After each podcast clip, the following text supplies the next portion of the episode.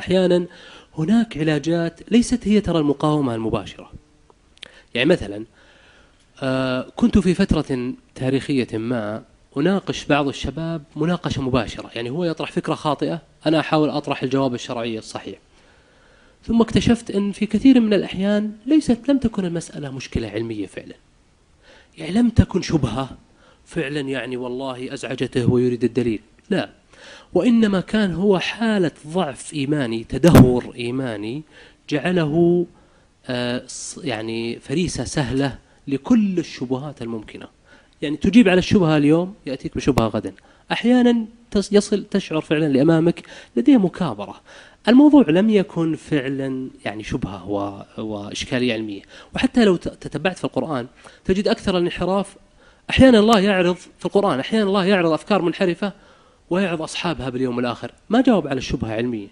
لما؟ لأن جزء كبير كان إما مكابرة أو عصبية للآبائية أو شهوة الجاه، مثل ما يعني تعرض في التراث الإسلامي مثل هذه السلطات.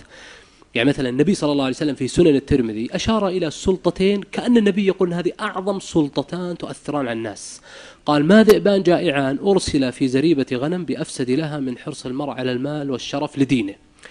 حرص المرء على المال الدافع الاقتصادي، وحرص المال على الشرف الوجاهة والشهرة وحب الظهور والتصدر والرياسة وشهوة غلبة الأقران، وكل هذه المفردات تدخل تحت هذا العنوان العام تؤثر على تدين المرء. أنتم يعني إن كنتم سبق رأيتوا الذئب إذا دخل حظيرة أغنام ماذا يفعل؟ لا يأكل فريسة ويشبع ويذهب، لا، يفسد، يأكل هذه ويقتل هذه ويضرب هذا. إذا دخلت تجد مثلا 10 من القطيع متساقطة وأكل واحدة فقط. فالذئب الضاري، فهو يقول ما ذئبان جائعان أرسل في زريبة غنم بأفسد لها من حرص المرء على المال والشرف لدينه. لاحظ كيف تفسد الدين أكثر من إفساد هذه الذئب. الشيخ الإسلام تيمية أتى بشاهد قرآني لحديث النبي صلى الله عليه وسلم، قال إن إشارة النبي صلى الله عليه وسلم إلى حرص المرء على المال والشرف في إفساد الدين يشير إليها قول الحق تبارك وتعالى ما أغنى عني ماليه هلك عني سلطانيه، هي أيضا إشارة إلى المال والشرف.